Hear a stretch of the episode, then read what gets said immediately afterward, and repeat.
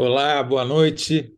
Eu sou José Roberto de Toledo e este é o Análise da Notícia. Estou aqui com meu amigo, camarada Thales Faria. Tudo bom, Thales? Tudo tranquilo, Toledo. Camarada é ato falho seu, né?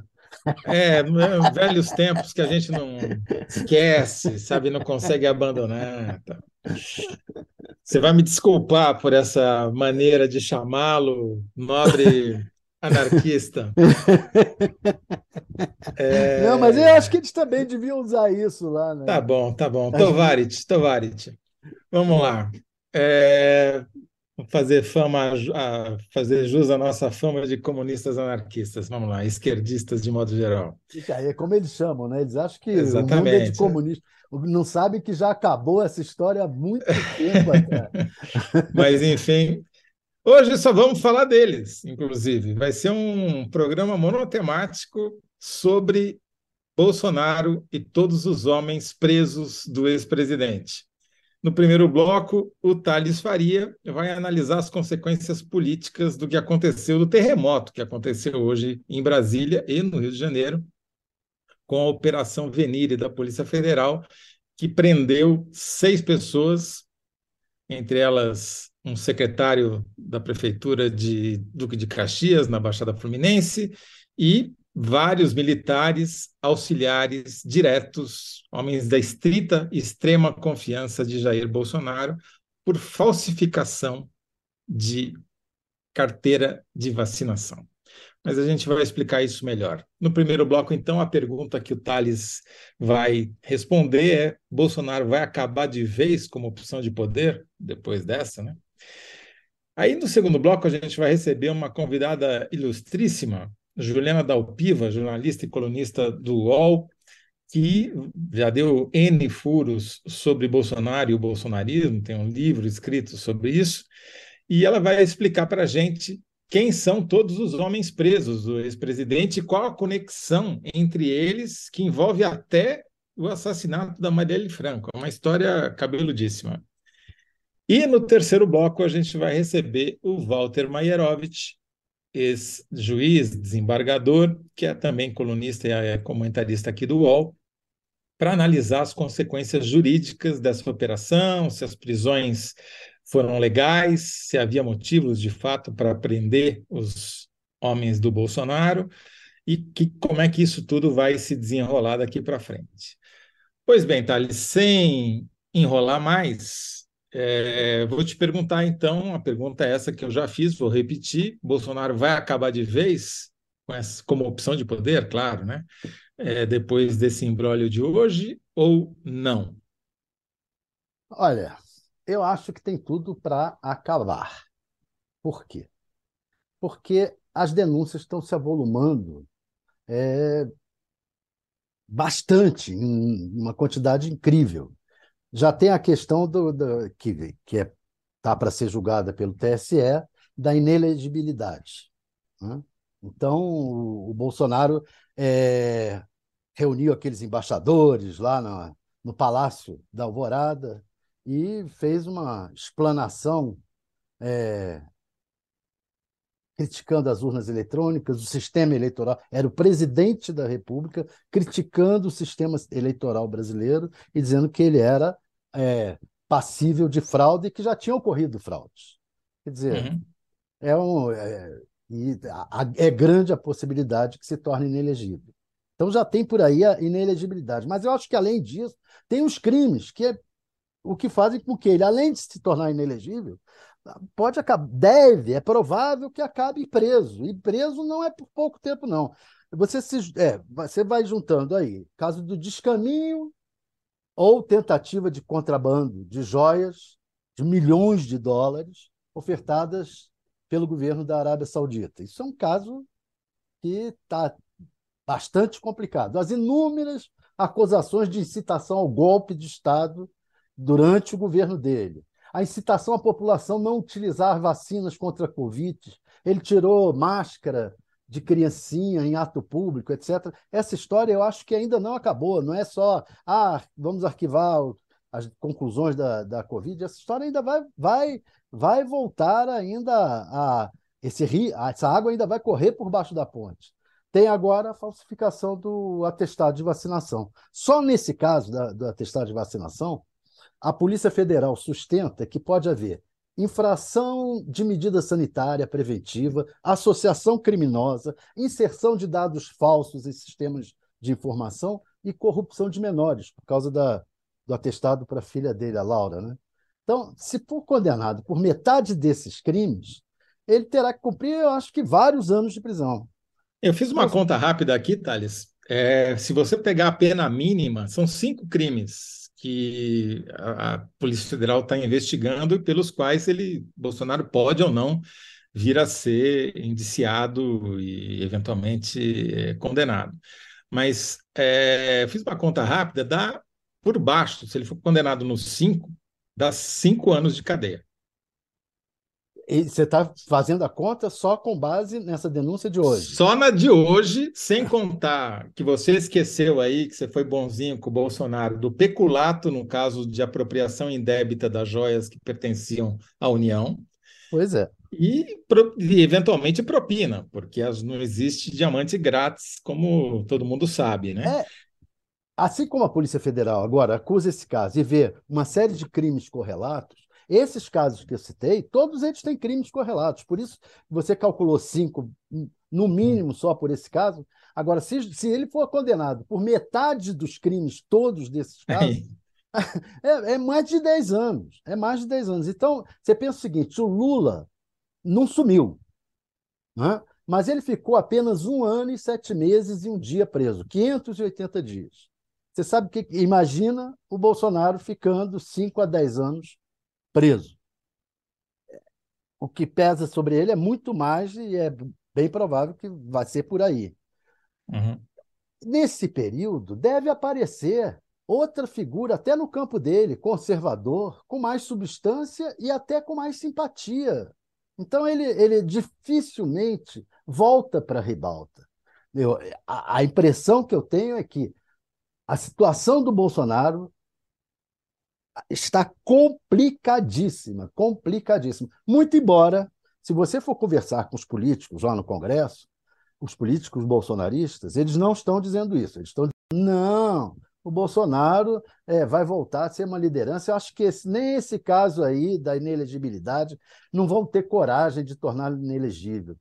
Eu, eu não acho, não. Acho que vão, vão ter coragem, sim. É, não, é, não se trata mais de uma questão de coragem, é uma questão de crime e de presidente da República.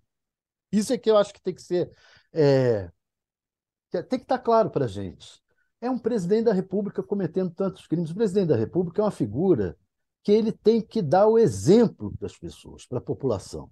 Então, eu acho que deveria haver uma lei, uma, uma lei na Constituição dizendo assim: crimes cometidos por presidente da República e chefes de Estado são majorados no dobro da pena. Porque o cara é, é, o, é o cara que dá o um exemplo para a população. Ele não pode é, cometer. O, o, Bolsonaro fazer xixi na rua, como presidente da República, é diferente de um cidadão comum fazer xixi na rua. Né? É, ele já denunciou isso no carnaval, no primeiro carnaval dele como presidente, lembra? É. Quando lembra do cara ali? Lembro enfim, daquele caso do. É, sei lá, cena hedionda ali, né? É. O Carlos é, acabou com o carnaval dos repórteres de política de Brasília, logo no primeiro fim de semana da feriado prolongado da turma. Bom, é, eu queria fazer um pequeno comentário, que para mim é uma ironia suprema do destino, que Vamos primeiro qualificar os homens que foram presos hoje, né? Foram a Polícia Federal teve mandados de segurança expedidos pelo presidente, pelo é, ministro Alexandre de Moraes do Supremo Tribunal Federal contra 14 alvos, seis dos quais deles foram presos. Um no Rio de Janeiro, um secretário de governo do, da prefeitura de Duque de Caxias, e cinco em Brasília. Todos eles, todos eles assessores muito próximos de Bolsonaro. Inclusive o mais próximo de todos, que é o tenente-coronel Cid, né? Ele, o Cid Mauro, ele é, que foi preso, né? Agora, O que mais me chama atenção, Thales, é que o, eu, eu cunhei um termo ao, longo do governo Bolsonaro, que cunhei não, porque esse termo já existia desde os gregos, eu só recuperei, que é a caquistocracia, o governo dos piores, né? Porque era um grau de, de incompetência jamais visto. E, curiosamente, os caquistocratas do Bolsonaro, que chegaram ao poder graças à revolução digital, né, graças à transformação da política pelos novos meios de comunicação digital, pelas redes sociais, eles acabaram presos por não dominarem a tecnologia. O coronel, tenente-coronel Cid, é alvo de um outro inquérito, daquele inquérito que você citou uma parte dele, que investiga justamente o vazamento de um inquérito sigiloso da Polícia Federal e investigou um ataque hacker ao Tribunal Superior Eleitoral, que foi de, denunciado, o que o Bolsonaro é, entregou numa entrevista à Jovem Pan e, segundo essa investigação, com a ajuda do Coronel Cid. Por conta desse inquérito, o Coronel Cid teve o seu celular apreendido pela Polícia Federal. Ele já tinha apagado tudo que tinha no celular, mas ele esqueceu da nuvem. Ele esqueceu do iCloud da Apple e do Google Drive. E estava tudo lá. E a Polícia Federal entrou e capturou o conteúdo do celular que ele achou que tinha apagado, mas permanecia na nuvem, e através das mensagens trocadas entre ele, Coronel Cid, e outros auxiliares do Bolsonaro, como o Ailton Barros, que também foi preso, como o Marcelo Câmara, etc., eles reconstituíram todo esse crime que foi cometido para adulterar as cartelas de vacinação. Então, a, a, moral da história é que a nuvem entregou os caquistocratas do Bolsonaro. Que... Porque eles não sabem dominar. Porque eles não sabem mexer nesse negócio, entendeu? é, é, é, é, incompetência. Além do crime, tem incompetência também. Agora, Você quer amarrar aí as coisas? Não, quero. Eu só queria fazer um, um adendo ali, aí, nesse caso do Coronel Cid. Eu não sei se você viu a conversa dele com aquele bandido lá da Baixada Fluminense, e, e, e, e o bandido diz para ele que o, o que ele sabe quem matou a Marielle. Sabe Mas não dá spoiler, não, porque essa história quem vai contar é a Juliana Dalpiva, que já está pronta aí para entrar. Tá legal. Ela que vai dar. Eles vai são criminosos, essa... criminosos, é uma, coronéis da, do exército, é um negócio de maluco. Eu fiquei é. É, enlouquecido com isso. Bem, é, vamos lá tentar botar a, a, a, Juliana, a Juliana vai contar essa história direitinho para a gente, porque ela é especialista em bolsonarices. Juliana Dalpi. Bom, vou fazer a síntese, então. O, o, a do, temos que fazer a síntese deste bloco. Thales, qual é a tua síntese para a pergunta Bolsonaro vai acabar de vez com uma opção de poder? Eu consegui a proeza de colocar em 60 toques. Boa. Você tinha dito que é 75 limite. Depois eu descobri que, que é, é que tem que botar o Thales dois tem pontos. Tem que botar né? Thales, então é menos. Então, já 75. dá mais seis aí. É. Mais então, o espaço 7. eu botei em 60. Dá até para botar o Faria aí, eu acho. Se continuar assim, vírgula, além de inelegível, Bolsonaro acaba preso. Muito bom. Olha aí, podem cobrar o Thales essa depois, viu?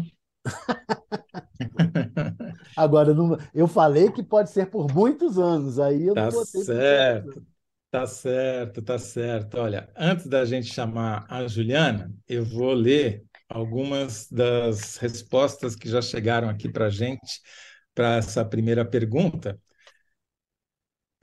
a Margarida von Schwenk, que não perde um programa, Bolsonaro jamais poderia ter sido opção de poder, uma vez que corrompe todos, o seu, todos em seu entorno, verdadeiro rei Midas da desonra. Daniel Rocha, não adianta se um Bolsonaro cair, outros mil ressurgirão. Graziane Ramos, dando um, time na escrita da tese para acompanhar, dando um, um, time, desculpa, dando um time, dando um tempo na escrita da tese para acompanhar a análise nesse dia efervescente na companhia de um bom e quente e amargo chimas. Deve ser gaúcha essa daqui, né? Ou paranaense, ou catarinense. Ou paraguaia. É. É... Ou, ou, então ela quis dizer Chivas e veio Chimas, né? É, exatamente, também. É. Mas aí eu não vou, não vou me arriscar nessa interpretação. Tem caixa baixa, tem caixa baixa, que está em vulgo minúscula. Graziane Ramos, é melhor que o PL o afaste de ser opção de poder. Muito bom. Então, a resposta do Thales foi: se continuar assim, além de inelegível, Bolsonaro acabará preso. E a resposta do público a gente conta para vocês daqui a pouco, mas vocês já vão entrando lá e votando na enquete.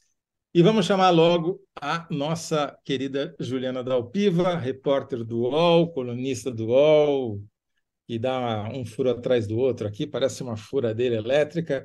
Tudo bom, Juliana?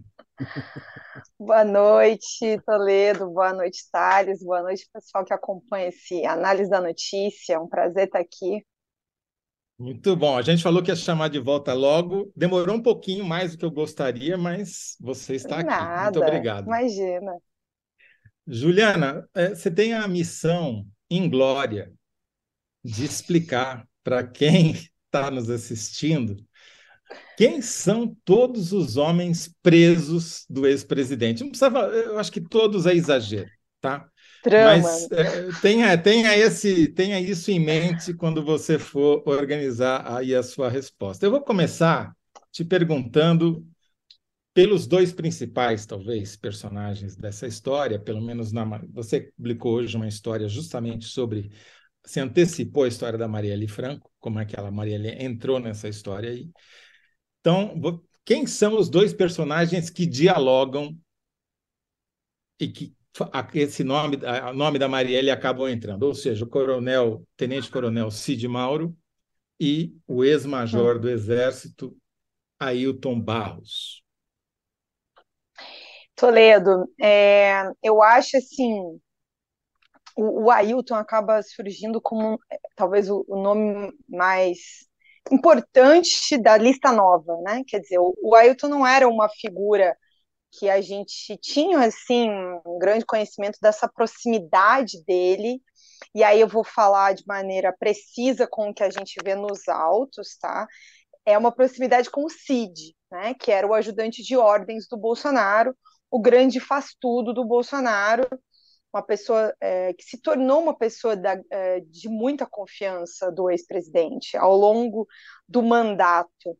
É, uma coisa que eu acho que é importante para as pessoas é, saberem, até para a gente não fazer análises equivocadas mesmo. Assim, o Bolsonaro trouxe, do tempo que ele estava na Câmara, algumas pessoas para se cercar, né, de pessoas que eram de muito tempo dele. O Cid não era dessa lista. O Cid é alguém que vai se aproximar dele ali pelo período da transição, e aí vai para o governo, e vai ajudante de ordens, e aí ele vira é, esse essa sombra do Bolsonaro, se faz tudo do Bolsonaro. E também acompanha todos esses é, bastidores aí recheados de suspeitas de crimes e problemas. E aí ele está envolvido em tudo, né? Assim, agora ele é um Forrest Gump, assim, tá em todas.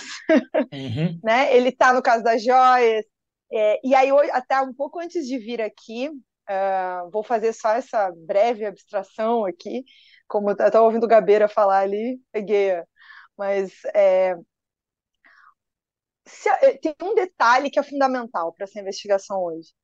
É, se o Alexandre de Moraes não tivesse quebrado o sigilo do CID de comunicações no inquérito da Polícia Federal, é, que apura o vazamento de dados de um outro inquérito da Polícia Federal, porque o próprio Bolsonaro fez isso, quando ele queria acusar. É, a gente o, explicou o, isso no primeiro bloco. Já, ah, já falaram no, no primeiro bloco. Exatamente isso. Que, no, que, não, não, mas termina o teu raciocínio. Você está é, dizendo que não precisa sim, dar detalhes. A, a, investigação de hoje não ia ser a mesma sem os dados do celular do CID. Né? Provavelmente assim, não existiria, é, o... né? provavelmente não existiria. Então, assim, e, e, e quem que está no centro também dessa investigação? O Cid. Porque aí o Cid é quem manda, inclusive, assim, ele recebe de um deputado e manda para o irmão dele nos Estados Unidos. E eles criam um link lá para divulgar o tal do, do inquérito. O irmão dele, inclusive, tem uma empresa de inteligência, é, que é especializada em cuidar, é, é, especializada em cuidar é, para não deixar rastros, assim, monitoramento de, de celular, computador, e aí me chama a atenção, inclusive, essa, esse celular que tinha tudo, né? É, para ver como eles também não são exatamente muito bem é, cuidados. O meu comentário foi exatamente isso, Juliana, que a ironia de como os caras que chegaram ao poder graças à revolução digital foram entregues pela nuvem, né? Eles apagaram o celular, mas deixaram tudo no Google Cloud, no, no, no iCloud e no Google Drive, né? Daí a Polícia Federal foi lá e recuperou. Mas, a, é... Vaza Jato, a Vaza Jato não fez escola, né? É... e aí, assim, para acelerar aqui na sua pergunta, é, o CJ se faz tudo, tá em todas, e é ele que vai, que começa né, essa história. Ele tenta para arrumar um cartão de vacinação para a mulher dele, é, e aí ele descobre esse esquema no Rio de Janeiro, quando eles tentam fazer em Goiás, e aí, por causa do lote ser do Rio, não, o sistema não aceita, então ele procura essa figura, que é o Ailton Barros, que hoje é um advogado, mas que já foi. É, acho que a última patente dele no, no Exército é. Major. Ma, uh, acho que é Major. É. E a, mas assim, parece que ele foi expulso. É, eu só não vou dar mais detalhes aqui, porque essa é uma informação que ainda estava checando sobre os motivos, mas parece que ele foi expulso do Exército. E aí ele virou advogado, advoga, inclusive, em, ca, em casos conhecidos. É um dos advogados do do pai do menino Henri na apuração lá do caso do Jairinho, do, né, uhum. da, da, morte daquela criança no Rio de Janeiro, ficou muito conhecido. E um advogado com algum trânsito no Rio de Janeiro. E aí entra a história da Marielle por causa do Marcelo Siciliano, que aí, para quem não acompanha, que é do Rio, né, o Marcelo Siciliano é um, um agora ex-vereador do Rio. É, na primeira fase da investigação da Marielle, a morte da Marielle, é, uma testemunha é, procurou a polícia para dizer que ele era o mandante do crime.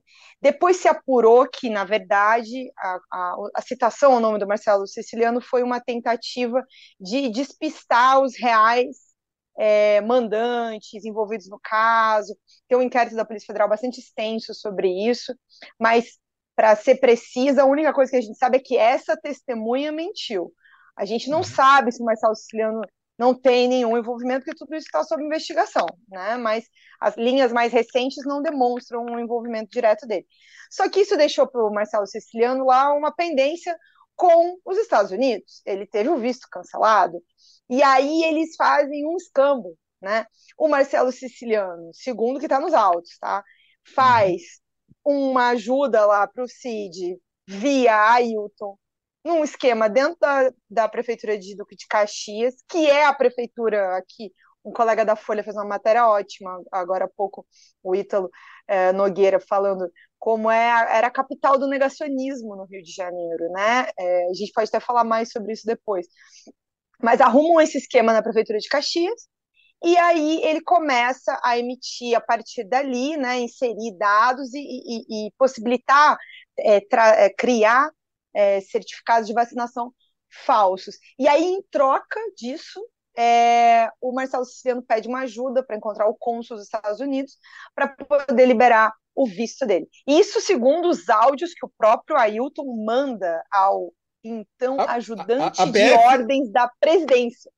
É inacreditável essa história, porque, além de tudo, tem tráfico de influência, mas que a PF falou, não, aí já é demais, não, não, vamos complicar, essa parte a gente tira, né? Nem botaram no inquérito, né? Por não. enquanto, pelo menos. E, é, assim, gente, né, e, e, olha, ele pede uma, né, é, é, o Cid tinha um poder direto ao presidente, e na mesma conversa vem aí a menção ao crime da Marielle, é, o Ailton dizendo é, que embucharam, né, que é uma, uma expressão, é uma bucha, é, e estavam botando o siciliano de bucha e tal, e aí fala que ele sabe, ele sabe quem é uma, quem que mandou o crime. Deixa, assim, fala num tom é, que aí, enfim, no, no, bastidor aí, pelo que eu ouvi hoje à tarde, acreditam que seja mais numa linha de bravata do que numa linha real, de que o, o cara realmente saiba, mas também uhum. vai saber, né? O que chama muita atenção nisso, Toledo, é que várias investigações da família Bolsonaro sempre, de algum jeito, vão parar perto Não, da investigação pensar, pensar da morte da Marielle Franco você pensar que um coronel do Exército, tenente-coronel do Exército, alguém chega para ele e diz assim: Eu sei quem matou a Marielle. Esse cara é um tenente-coronel do Exército que trabalha no Palácio do Planalto. Não é um faz-tudo do presidente, ele é um faz qualquer coisa do presidente. Ele está ali para fazer qualquer coisa, qualquer trampo do presidente. E ele é um coronel do Exército. Esse cara daí, é, num país sério, o exército caía de pau em cima. Não é possível que, um, que ele ouça de um criminoso hum. que sabe quem matou a Marielle, ele não pergunta: ah, companheiro, me, me conta, me diz agora, isso aí. Agora, Mas ele já tinha cometido o crime antes, né? O Thales, aproveita. É, Porque aí, assim, claro. o, tem uma expressão que me chama muita atenção da, dos áudios ali do, do, do, Cid, é que não sei se é áudio ou se é texto, mas ele, ele fala, bota na, quando ele pede para alguém fraudar, ele fala, bota na minha conta. E parece o Bolsonaro falando, né? O Bolsonaro fala assim, bota na minha conta. Então, assim, é, já está passando, né? Já passou muito longe. Quando chegou essa, essa é menção da Marielle, eles já estavam acima da lei. Fazendo, Bota na minha conta que eu estou acima da lei. A lei não me pega. Agora, é, é bom. É isso que essa turma está se julgando. E agora, tem um aspecto que eu queria ressaltar, que é o seguinte: o Ailton, esse ex-major do Exército foi candidato a deputado estadual no Rio de Janeiro na eleição de 2022 pelo PL e o número, de, número dele era 22001, que não é pouca coisa, porque a gente sabe que é um número muito disputado na eleição, o 001. E o slogan dele é o 01 de Bolsonaro no Rio de Janeiro. E para quem duvida da proximidade dos dois, Queria pedir para a produção, se não der muito trabalho, colocar um videozinho que a gente achou no Instagram do Ailton. Veja com quem ele aparece nesse videozinho. Pode ser, produção? Ou vocês vão me deixar aqui falando sozinho? Primeiro damo, segundo damo. Ó, Dami, só que tá indo aqui, ó. Só que ele é maior do que eu, viu? Eu sou o seu flor e suas duas esposas.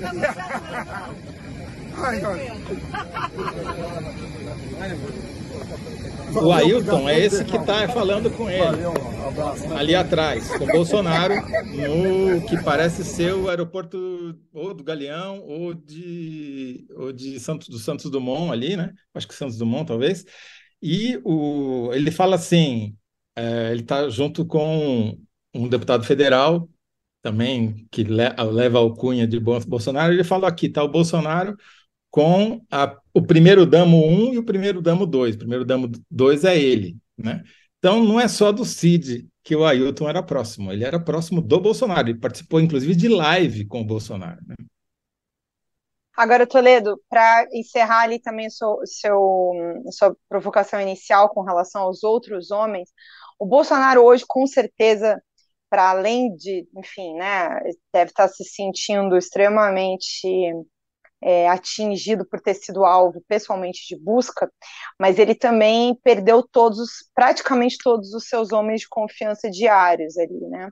É, além do Cid, que aí era alguém que já estava um pouco afastado em função de que não, é, é um oficial da ativa e estava cedido do, do, pro no exército, pro, do exército para ele, e aí voltou para o exército depois do, do fim do mandato, mas o Max, que é um é, sargento Bop, e o Cordeiro, é, que foram presos, eram pessoas do convívio diário do Bolsonaro, tanto pessoas que é, foram com ele para os Estados Unidos, mas que também eram pessoas do tudo, sabe? De, desde seguro celular para fazer a live do dia, como também para esses momentos aí é, de ataque, de confusão, era a cozinha do Bolsonaro, né?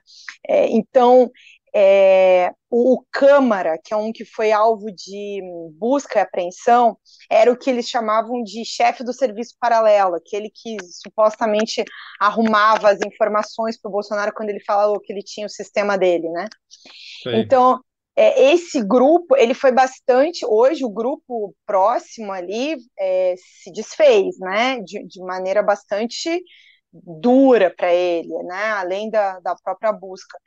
Então, eu acho que o nível de irritação do Bolsonaro deve estar grande, mas também tem o susto. Agora, os próximos dias é que a gente vai ver, né, como é que essas pessoas vão reagir ao fato de estarem presas em meio a essa confusão toda, é, e como é que o CID, por exemplo, que está envolvido em tantos casos, deve estar tá olhando a situação do Anderson Torres. Entendeu? Sim. É isso que eu ia te perguntar. Porque o CID, como você disse, ele está envolvido em tantos outros inquéritos, inclusive essa história que a gente comentou antes. Dizer, se ele não tivesse no outro inquérito, não tivesse tido o celular apreendido pela Polícia Federal, esse caso que nós estamos discutindo hoje não existiria, simplesmente não existiria, porque foi através das mensagens trocadas pelo CID com esses personagens que você muito bem relatou, que a Polícia Federal conseguiu reconstituir essa história toda. Agora, é, a minha pergunta para você é a seguinte: o Bolsonaro hoje entregou a cabeça do CID. Ele falou: olha, se cometeram algum crime, não fui eu. Né? Fui e, e deu a entender, e tem registro de que foi a alteração no Connect SUS, lá, que é o aplicativo da, do SUS, do Sistema Único de Saúde, é, foi feita a partir de um computador no Palácio do Planalto, não é isso? Exato, imprimiram no Palácio Planalto, é, depois né, os comprovantes, tudo. É, tem uma figura que eu acho que é chave para a gente prestar atenção na situação do CID. Atualmente, o CID é atendido pelo Rodrigo Roca, na defesa dele, no caso das joias. É, e eu acho que, se eu não me engano, hoje também, quem acompanhou ele durante o dia ainda foi o Rodrigo Roca, que é quem? O advogado do Flávio Bolsonaro, é, no inquérito, no caso das rachadinhas lá do Rio de Janeiro, né? é, que é assim, né, a, a, a, família tem uma ideia de que os advogados salvaram, né, é, o Flávio. Eles arrumaram um foro privilegiado que o Flávio não tinha, tiraram o Flávio de um juiz que tinha mandado prender o Queiroz, que tinha a, autorizado várias medidas cautelares para coleta de provas, e aí eles, enfim, argumentaram lá essa história do foro, conseguiram, salvaram o Flávio. Na, na visão da família é assim embora o caso ainda tramite, e acho que a gente vai ter novidades dele ao longo desse ano. É, por que, que o, o Cid vai se aconselhar com, com o Roca? É um jeito da família ali também manter essa proximidade. Controle. É, e o Roca é um, é um advogado que, historicamente, ali, nos outros casos deles, outros clientes dele, não faz é, delação Nossa. premiada, por exemplo por exemplo, né? O, o, o, Sérgio Cabral foi, foi cliente dele, saiu para fazer delação premiada. É, então, enquanto o, o Rodrigo estiver ali, o Rodrigo Roque estiver ali, acho que o Cid ainda vai estar tá dentro de uma linha. O, o Anderson, por exemplo, nem há, não, não sei, sinceramente, se o Anderson vai chegar a esse ponto de fazer delação, acho que ainda talvez seja cedo para dizer mas ele já se afastou. Ele entendeu que estava prejudicando a defesa dele. É, ele ficar é, nessa defesa que estava unificada, porque o Rodrigo defendia o Anderson e defendia o, Cid também. É, e o Cid também, mas daqui a pouco aparece. E o Anderson não está mais com o Roca. Não, já faz até bastante tempo, já tem mais de um mês, eu acho que ele está com, com outra linha de defesa. É... Quer dizer, o advogado é o termômetro.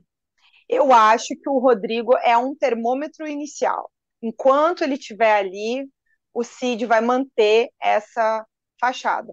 Mas tem um outro fator também, que é o seguinte: a carreira militar do CID hoje acabou. acabou. Entendeu? Hoje ela acabou.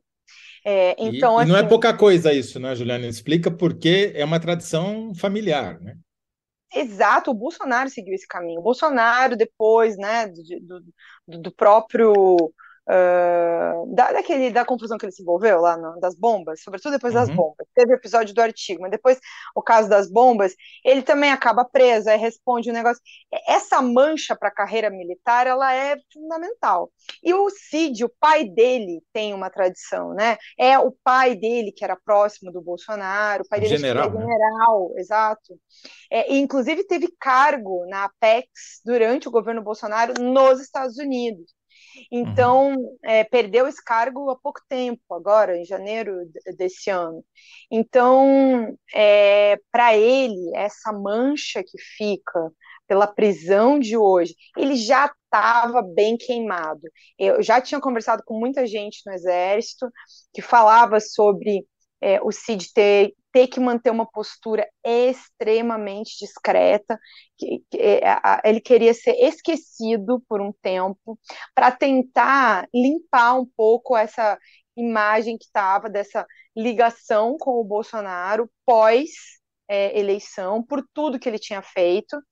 Então a ideia era que ele ficasse assim num bastidor, deixar esses casos na cabeça dele cozinhar, acabar, passar, para ele não perder a carreira militar. Acontece que isso acabou agora, né? A decisão do, do ministro Alexandre de Moraes de prender ele, de tornar público, inclusive também agora tudo isso, é, acaba com a carreira dele militar. E aí. E tem um detalhezinho terceiro que é a mulher, né? A, a, esposa dele, a Gabriela Cid, que, segundo a gente viu hoje, você pode dar mais detalhes, fez pelo menos três viagens aos Estados Unidos com certificado de vacinação falso. Exato. Eu acho que a família também vai ser um termômetro para o CID. E aí, isso talvez acelere esse processo de descolamento. Quer dizer, antes desse momento aqui agora, ele tinha uma carreira militar para proteger e nisso a própria família também, né, de algum jeito. E agora, agora ele não tem mais carreira militar para proteger. Ele vai continuar é, defendendo o Bolsonaro é, o, a, a, a todo custo? Ah, não sei, acho que é difícil. Agora, agora bateu nele, entendeu? Bateu na família dele. E aí também tem uma outra coisa que eu não sei se vocês falaram aqui no começo, que eu estava. Porque são 300 páginas, né? De Alexandre uhum. de Moraes, para poder ler tudo antes de entrar aqui. E aí, sobre. Acho que é uma coisa que me chamou muita atenção ao longo do dia todo, né? A gente falou um pouco sobre isso antes de entrar. É, a questão de como isso atinge as crianças, né? Quer dizer, eles falsificaram certificados de crianças. Em vez deles vacinarem as crianças, eles arrumaram certificados falsificados para crianças. Né? É. Até uma das, das, figuras penais ali do, do Alexandre de Moraes, né, uma das acusações é corrupção de menores. Isso é de uma gravidade, né, é, assim, é, é difícil até de explicar, expressar, para mim ela é tão óbvia, né? Mas é tão, é tão chocante, assustador. Uhum. Não vacinar a criança ainda por cima falsificar Sim. o, o Juliana, é, infelizmente nosso tempo já esgotou faz 10 minutos, mas eu não ia interromper você falando porque iam me matar aqui, porque as pessoas estão é um elogio atrás do outro, tá até meio constrangedor. Carlos Augusto Palmeira, Juliana Dalpiva, brilhante repórter. Faço minhas as suas palavras, Carlos Augusto, e por aí vai. Enquanto você pensa na síntese desse, de tudo que você falou, e eu vou dar uma sugestão. Para mim, essa coisa que você falou, e tudo era muito bacana e, e novidade, mas essa história de que eu não tinha me tocado, de que o, hoje o Alexandre de Moraes destruiu o núcleo duro do Bolsonaro, quer dizer, acabou com todo o entorno dele, de, isolou o Bolsonaro, para mim isso realmente não tinha me ocorrido e é fundamental. Se quiser ir pensando num título, enquanto eu leio aqui algumas das inter, é, interjeições do, do público, vamos lá. É, no, nossa enquete ficou, Thales, se continuar assim, além de inelegível, o Bolsonaro acaba preso e o público não adianta. Se o Bolsonaro cair, outros mil ressurgirão. Esse vai ser uma disputa contra e a favor do bolsonarismo, Thales. Vamos lá. É, o, a Graziane Ramos, nunca pensei que eu iria agradecer as nuvens. Vivo o popular Cláudio, o iCloud na linguagem informal. Gibruni, inteligência está difícil, foram vencidos pela própria estupidez e colaboração do Zé Gotinha. É, Graziano Ramos de novo. Carluxo já deve estar procurando as promoções de passagens aéreas. Muito bem. E Leone Cândido, depois de tudo que a gente está vendo, com toda certeza existia o gabinete do ódio. E aí, Juliana, teve, temos um título ou não?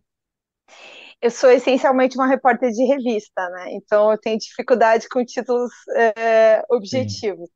Então, é, eu acho que é assim, ó, cada vez mais perto, o cerco se fecha. Muito bom, muito bem, muito bom. Gostei dessa daí. Está na linha do Thales ali. Os dois estão prevendo um fim eletrizante para essa novela aqui. Juliana, é, eu acho que a gente se vê. Né? Aliás, já, já vai fazendo o próximo podcast, né? Porque esse vai estourar também. É, acho que a gente se vê em breve, né? É, quem sabe amanhã. Ajuda a gente aí. Tá bom? Obrigado, Juliana. Ótimo, como sempre, conversar com você. Boa noite, gente. Obrigada, viu? Tchau, Valeu. beijo. Olha, é, agora vamos ter a presença ilustre também de Walter Fanello Maierovich, nosso jurista de plantão. Cadê o Walter? Põe o Walter aí para conversar com a gente. O Walter vai falar sobre os aspectos jurídicos dessa operação da Polícia Federal e a pergunta que a gente propôs para ele responder é uma provocação. É... Doutor Walter, tudo bom, doutor Walter? Como vai o senhor? Oi, Toledo. Oi, Thales.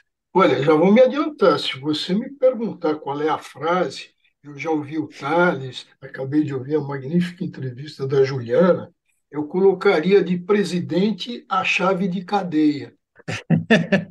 Bolsonaro virou chave de cadeia. O Walter já deu o furo do furo, agora que antes da pergunta ele já deu a resposta. Vai ser difícil. Vai ser desculpa. Aqui, não, foi ótimo. É, a pergunta que eu vou te fazer é uma provocação, Walter, que é o seguinte: há justificativa legal para prender os homens de confiança do ex-presidente? Quer dizer, porque a minha, claro, que cometeram crimes, as evidências são múltiplas. A questão é saber se pode prender sem ser em flagrante ou não, né? Explica para a gente por favor, do ponto de vista jurídico, qual que é a consistência desse inquérito, por favor? Olha, é, isso é muito interessante, é, saber se o Moraes exagerou ou não, se tem é, uma, um conteúdo de legitimidade, para usar uma expressão jurídica. Veja, o princípio da necessidade é que informa.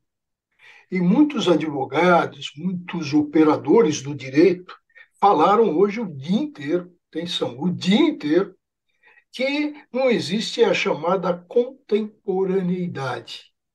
O fato é muito antigo, o fato é do ano passado, então é como se decretar uma prisão é, cautelar a essa altura. Acontece, e aí é que vem uma, uma primeira é, colocação jurídica é a seguinte: se a gente olhar esses documentos, eles têm efeito ainda, eles não foram anulados. Tanto é que até hoje, nos Estados Unidos, eles podem ser usados e validamente. Então, o que, que existe? Existe aquilo que no mundo do direito se diz de é, crime com efeito prolongado. E esses crimes de efeito prolongado, evidentemente, é, a necessidade é, em cima disso, ele, ele, elimina a tal do princípio da contemporaneidade. Por quê? Porque é um efeito permanente, ele está acontecendo ainda. É, são falsificações, aspas, aspas, se não tivessem sido descobertas, válidas. Portanto, eu vejo aí a possibilidade de prisão. Embora, repito, o dia inteiro, hoje, a tarde inteira, hoje, juristas se debruçaram nisso. O fato passado não tem atualidade. Tem, tem sim. São efeitos permanentes. Basta a gente ver esse documento falso. Mas você sabe, não é, Toledo? Isso é, é o Thales também sabe muito bem, é aquela velha história, né? é, dos vizinhos, o vizinho falou para o outro: Nossa, eu estou de olho naquela mulher que passou ali. Aí o outro diz: Ela é casada. E os dois que estavam conversando, os dois são advogados, operadores do direito, e um, e um falou outro: Escuta aqui, ó, não cobiçar a mulher do próximo, é uma, uma lei maior. Aí o sujeito pega e responde: Mas ela não é mulher do próximo. Ele trabalha a semana inteira em Jundiaí, a 150 quilômetros daqui. Então, para você ver como são esses contorcionismos jurídicos. Hoje, a tarde inteira, a tarde inteira, se falou disso, ou seja, da contemporaneidade. Uhum. Mas você, então, vê eh, se esse inquérito chegasse para o desembargador Walter Fanhello Mairovich, você provavelmente acataria o pedido da Polícia Federal, é isso? Sim, sem dúvida alguma. Há necessidade. É, é, como garantia da ordem pública. Quando um documento falso está em circulação, a ordem pública está sendo violada. Então há uma necessidade, porque esse documento tem efeito permanente. Portanto, é, o, e o Moraes não é santo da, da minha devoção, hein? mas é, nesse particular, a, a decisão dele não é teratológica, não é, é algo assim contrário ao direito. Não, ao contrário. Agora, professor, os bolsonaristas estão, é, argumentam que, o, que o, a Polícia Federal, é, junto com esse crime, o que seria essa, esse desvio que eles acham que é um crime menor, que é, é falsificar o, o São documento. só cinco crimes. Né? É. Cinco a, a Polícia menores. Federal colocou uma série de tipificações e que essas tipificações são colocadas apenas para poder justificar a prisão é, temporária, preliminar, quer dizer, a prisão preventiva foi imposta. preventiva, a prisão preventiva. É, é isso mesmo? Olha, é, o esperneio é livre, né? Vamos... o direito ao esperneio ainda é maior ainda. Como é que é? Jus esperneante? Jus esperneante. Jus esperneante. É, então, o que, que a gente tem que ver?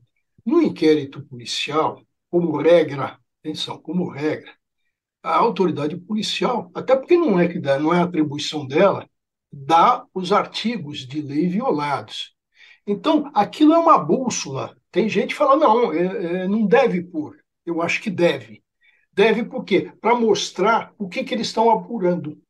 Que crimes eles, que ilícitos, em tese, eles estão apurando. Para não dar um arbítrio. Então, vale tudo. nós não dizemos o crime que estamos apurando, então vale tudo.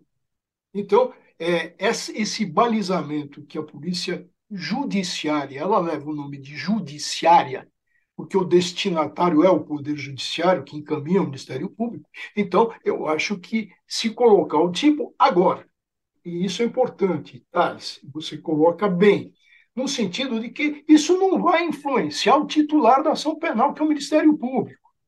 Aliás, aliás é, vamos, vamos segurar na cadeira Foi contra, né? do Thales, qual é o parecer sobre isso da procuradora Lindora Araújo.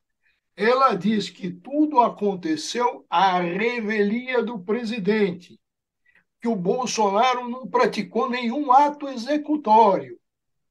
Então, já se sabe que, concluído esse inquérito, enviado à Procuradoria-Geral da República. O Ara já tirou o corpo e jogou na, no colo da Lindora, que deveria se dar por impedida, porque, pelo que se relata, pelo que se fala, Vox Populi, né?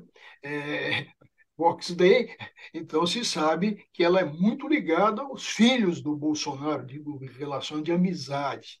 É, então, é, de novo, de novo, a Lindora, que também achou que o uso da máscara, que o Bolsonaro não usava máscara, isso é irrelevante, é, isso é, é, não é típico penalmente, ela dá um outro, uma outra bola fora.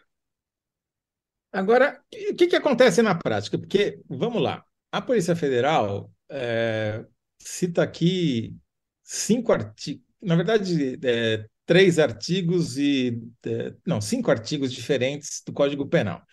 Artigo 268, que é a infração de medida sanitária preventiva, ou seja, essa. Ele me conta a saúde pública. Exatamente. Segundo, 288, que é associação criminosa. Bom, esse não resta dúvida, né? As mensagens estão ali fartamente documentadas, mostrando que houve. É... Crime contra a paz pública. Crime Perfeito. permanente. Aí tem dois artigos que são de inserção de dados falsos em sistemas de informações, o artigo 313A e o 313B, que é inserir ou facilitar a inserção de dados falsos, alterar ou excluir indevidamente, que eles fizeram as duas coisas, né? Eles inseriram e depois excluíram, né? E mais de uma vez, em várias vezes. Aliás, essa é uma dúvida, porque inseriram para o Bolsonaro, inseriram para a filha do Bolsonaro, inseriram para a esposa do tenente-coronel Cid e por aí vai. Conta, Douglas, crimes vai, continuados, vai Crimes continuados. Cada um aplica... é, a mesma, é uma pena, não? Não, não. Se, é, se aplica a pena do crime mais grave, acrescida de um acréscimo pela continuação é crime continuado contra a fé pública. Veja, você falou crime contra a saúde pública, contra a paz social, que é a associação criminosa, e agora contra a fé pública. Quer dizer, a, a, a, fé no sentido da, da, do convencimento das pessoas. As pessoas têm fé que aquilo é verdadeiro.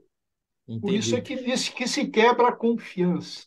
E no final ainda enfiaram o artigo 244 de corrupção de menores, que é corromper ou facilitar a corrupção de menor de 18 anos, com ele praticando infração penal ou induzindo-o a praticá-lo.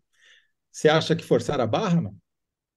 Não, a autoridade de polícia judiciária, como eu disse, ela coloca, e daí eu chamei até de bússola, ela coloca aquilo é, que ela está investigando, ela está investigando esses crimes. Isso favorece a defesa, se pode impetrar um habeas corpus, é, é, se alegar um constrangimento em cima disso.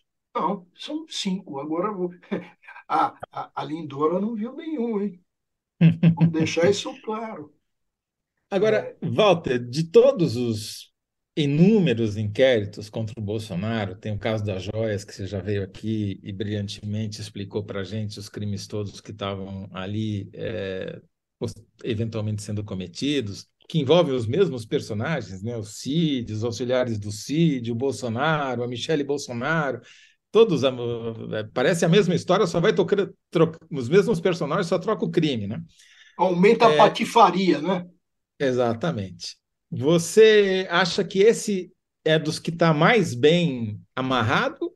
Ou essa versão que o Thales contou, que os bolsonaristas dizem que foi uma apelação, uh, tem razão de ser? Olha, eu acho que das joias, esse, estão muito bem amarrados, estão amarradíssimos. É, veja, é, o Bolsonaro só teve uma alternativa, dizer, olha, eu não participei de nada, como aliás como ele faz sempre, né? Uhum. Não tem, por exemplo, da joias, está consumada por peculato. Eu e o Thales já debatemos sobre isso né, no, no All News. Está consumado uh, esse crime. Então, está é, consumado pela própria é, apropriação, né? tentativa de se apropriar, de fazer seu. Então, Só devolve agora, quem roubou, né? É, é, e, e, e, tem outra aqui, a materialidade pelo que foi exposto até agora, pelo que a gente tem, a, a materialidade significa a prova da existência do crime. Tem prova da materialidade aqui também, que são os documentos, as certidões foram apreendidas. Apreendidas. Quer dizer, eu acho que o Bolsonaro ele quer se livrar, evidentemente, ele vai jogando ao mar os outros, é por isso que eu dei o título, porque já tinha pensado. Se ele, é, ele quer jogar os outros, os outros que se dane, então, de presidente todo-poderoso, ele virou um chave de cadeia, que eu digo os presos que estão agora, né? Entendi. Agora, algum tá. deles vai acabar dando com a língua nos dentes, né? O, o almirante Bento Albuquerque, por exemplo, já está sendo jogado ao mar. Agora o Cid, o Anderson Torres. É tanta gente jogada ao mar que algum deles vai dar com a língua nos dentes. Né? É, e, veja, eu, eu, em razão disso que você está colocando, eu estou lembrando de duas coisas, Thales. Uma aqui que a gente vai dar um furo. Tá? Essa operação venire, está sendo chamada de venire. Venire é um verbo italiano que significa vir. Venire. Mas juridicamente, atenção, juridicamente é um princípio de direito que começa com venire. É venire contra factum proprium. Significa um comportamento contraditório. Esse é o princípio de direito. Quando alguém tem um comportamento contraditório. O Bolsonaro negou a vacina. E agora, de repente, ele tem a certidão, a certidão que ele tomou duas ou três doses da vacina Pfizer. Tá? Daí esse venire é, contra factum proprium. Acho que a Polícia Federal não pôde colocar tudo isso, ficaria muito grande para o jornalismo, então ficam com venire. Mas, na realidade, é um comportamento contraditório. E aquilo e que é você incrível, fala. Desculpe, e é incrível certo cinismo na discussão que eles colocam agora o seguinte: ah, não, o Bolsonaro disse que não tomou vacina. Então, isso aí é inválido porque ele disse que não tomou vacina. Não é nada disso. Ele, ele, é, ele sempre disse que não tomou vacina, repetiu agora que não tomou e, e fez essa falsificação para se prevenir se fosse pedida uma vacinação, um atestado na entrada nos Estados Unidos. Provavelmente, eu acho que não pediram, porque ele entrou como presidente da República e da outra vez não pediram. Mas ele usou isso para se prevenir. Vai que eu dos Estados Unidos tenha que fugir para outro lugar, vai, vai, vai que eu preciso Agora... ficar mais tempo e tenha que sair, me locomover. Então, eu quero ter esse atestado na mão. E, e, em cima disso que você está falando, Thales, tem um ensinamento jurídico que com, com, tá no, tá, é, isso você encontra no livro de primeiras linhas, tá? Primeiras linhas, quer dizer, introdução ao estudo do processo penal. É, se diz o seguinte, num inquérito, é, que é a apuração, qual é a regra primeira do investigador? É se perguntar a quem interessa. Então vamos perguntar a quem interessou isso tudo? Sim. A quem interessou, ainda que ficasse guardado para o futuro uso, mas a quem interessa. E a falsificação, ela já ocorreu, o ato de falsificar é, é está é, é, tá comprovada essa materialidade, né? É crime então, formal, independente de resultado, tá? se usa ou se não usa. A minha dúvida, eu então. com uma nota, por exemplo, eu estou com uma, vamos imaginar, é, uma carteira, isso tem de multi, né? Carteira de habilitação falsa. Isso tem aos montes, porque tem, e tem gente que tira um xerox e vai apresentando, acha que aquilo vai passar, é até uma, uma coisa grosseira. O que não aconteceu com o Bolsonaro, quer dizer, não exclui crime, não. Uma falsificação não é grosseira, é apta para enganar. Não, então, é, o documento não era falso, quer dizer, o documento era real, porque o sistema foi fraudado, né? O documento fornecido é um documento oficial. É, é, ideologicamente falso, né? Ideologicamente, ideologicamente falso. falso. Uhum. É, então, Mas a minha dúvida, Walter, é a seguinte: como você disse, o crime tá tudo bem, tem que julgar, etc. Mas pô, todos os elementos estão dados. Tenha tem a, o documento falso, tem o registro é, digital das, das falsificações, tem as trocas de mensagem, tem tudo, né? praticamente tudo. A única coisa que não tem, pelo menos que a gente não sabe, é o Bolsonaro falando diretamente para o Cid, vá lá e falsifique. Num caso como esse, todas as outras evidências, isso que você acabou de dizer, a quem interessa? Porque por que, que o Cid faria isso? Falsificaria para o Bolsonaro e para a filha dele sem que o Bolsonaro pedisse? Né? É, isso basta para que o Bolsonaro seja condenado? Sim, veja bem. É, tem os silogismos jurídicos. Tá? Se você tem a prova da materialidade, vai buscar autoria, você tem indícios, atenção, indícios são indicativos uh, vem do italiano índice, que é o, o dedo que aponta, tá? Índice é o dedo que aponta. Então, os indícios, os de, o dedo que aponta, mostra o quê? Um lastro de suficiência enorme, enorme, a partir do que a quem interessa, quem levou, a quem se ia apresentar ou não. É, isso estava ali, estava pronto.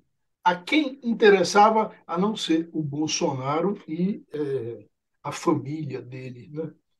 E, e aqueles da, da, da, comitiva deles, alguns até já tinham efetivamente tomado vacina, mas o documento era falso.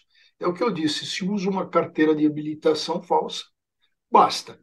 É falsa, pronto. Agora, a prova da materialidade, feita, tá? Feita. A, a autoria, ainda que ele negue, é, se a gente montar um quebra-cabeça, é, é, o que, que vai ficar faltando? A confissão dele? Isso ele não está obrigado a confessar. Então, uhum. se pega o indicativo e se conclui. É uma conclusão lógica jurídica. Walter, infelizmente nosso tempo terminou, mas eu vou deixar o pessoal da produção desesperado e vou fazer uma última pergunta. O inquérito fez tudo isso que a gente acabou de, você acabou de brilhantemente resumir aqui. Mas cabe ao Ministério Público apresentar ou não denúncia, certo? É, isso que a Lindora fez já exclui qualquer possibilidade do Bolsonaro virar réu no processo ou tem outras maneiras de isso acontecer? Olha, é, resumindo também, porque isso aí daria muito tempo. Outro programa. É, a palavra final é do, no sistema brasileiro, a palavra final é do Ministério Público. É, aquele entendimento que já teve quando o Ministério Público não denuncia, caberia uma ação privada subsidiária, quer dizer, alguém atuaria subsidiariamente. Isso não vingou. O Supremo ameaçou até o ano passado, é, em razão da CPI da Covid, e o pessoal da CPI da Covid falou: se o Ministério Público não denunciar, nós vamos entrar com ação privada subsidiária. Levantar, eh, eh, quer dizer, é, fazer ressurgir de novo essa tese que em 1900 bolinha o Supremo afastou e continua mantendo que a palavra é do Ministério Público. Talvez seja o momento de se rever isso, mas eh, não é uma boa, não é uma expressão popular é, se a gente pensar em legitimidade, em sistema de freios e contrapesos, então, como é que você dá tudo isso na mão do Procurador-Geral da República, que é indicado pelo próprio procurador, da, eh, pelo próprio presidente da República, pelo próprio Bolsonaro, e, e tira da cartola um aras, o Senado faz uma, é, é, uma análise é, protocolar e está aí um filo-bolsonarista como procurador. Mas a Constituição, sabiamente, sabiamente, criou o Conselho Superior do Ministério Público, que pode, em caso de prevaricação, processar o Aras. Está escrito isso. Conselho Superior, não estou falando de, do, do, do Conselho Nacional do Ministério, não, do Conselho Superior do Ministério Público, tem a previsão, tem a lei que regulamenta, ou seja, esse conselho pode, até agora, o conselho é, entendeu no seu caso, eu acho que já deveria ter atuado há muito tempo contra o ARS, mas existe dentro do sistema de freios e contrapesos o seguinte: ah, você não denunciou essa obviedade, isso está é, clara a prevaricação, e está com a denúncia de prevaricação, e Antes o ARAS que... ou companhia que façam as suas defesas. Antes que me cassem a palavra, cortem a transmissão aqui, dá para dizer então que o futuro do Bolsonaro está na mão do Aras? É, eu Ou a liberdade que... do Bolsonaro está na mão do Aras? Eu acho que a, a, a liberdade, vamos separar, a liberdade é, pode decorrer se houver uma, uma sentença com trânsito em julgado, aí não tem. Mas para isso tem que ter um impulso, quer dizer, quem que propõe ação penal, sem ação penal, sem o processo, não tem a condenação.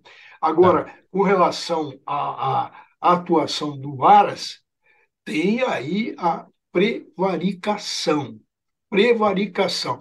Já o Conselho Superior do Ministério Público engoliu uma prevaricação da própria Lindora, que é a história das máscaras. Né? Então, o Bolsonaro não precisava usar máscara. Quer dizer, todo mundo precisa, está na lei que precisa, está no Código Penal que precisa, pra, é, como crime de, contra a saúde pública, entendeu? Não, e não aconteceu nada. Agora vai acontecer. E agora o, o Aras, que tem se mostrado, em alguns casos, mais lulistas do que a Janja, é, o que, que o, o, o Aras vai fazer, né? É, uhum. Passar para a Lindora e a Lindora segurar o rojão, como se diz, está aí. Né? Tá certo. Bom, então vamos é, terminando aqui com o título que o Walter já deu antes que a gente fizesse a conversa, que é de presidente a chave de cadeia, futuro de Bolsonaro. E vamos te agradecer mais uma vez, Walter, e já te convocar para porque essa história aqui vai render, né? Essa história você vai ter que voltar aqui para explicar muita coisa para a gente ainda. Obrigado, viu? É, obrigado a você, Toledo, e fico contente lá, porque o Thales, quando eu dei o título, ele balançou a cabeça afirmativamente, quer dizer, ele comprou a ideia, né, Thales? Claro. Certo. Um abraço, Bom, Toledo, um obrigado abraço. pelo convite. Abraço, Obrigado você. Thales. Um abraço, professor. Muito bom. Então, primeiro bloco, Thales ganhou a enquete por lavada, 67 a 32. Valeu, então, a síntese. Bolsonaro vai acabar de vez com opção de poder enquete. A resposta do Thales foi: se continuar assim, além de inelegível, Bolsonaro acabará preso. No segundo bloco, a síntese da Juliana Dalpiva foi cada vez mais perto, o cerco se fecha para Bolsonaro. E no terceiro bloco, a, a síntese do Walter Maierovitch foi de presidente a chave de cadeia. Os três títulos estão prevendo um futuro em que o Bolsonaro terá dificuldades para se locomover é, com liberdade por aí. Gente, a gente fica por aqui. Voltamos amanhã, 19 horas, com a análise da notícia. Obrigado, até lá.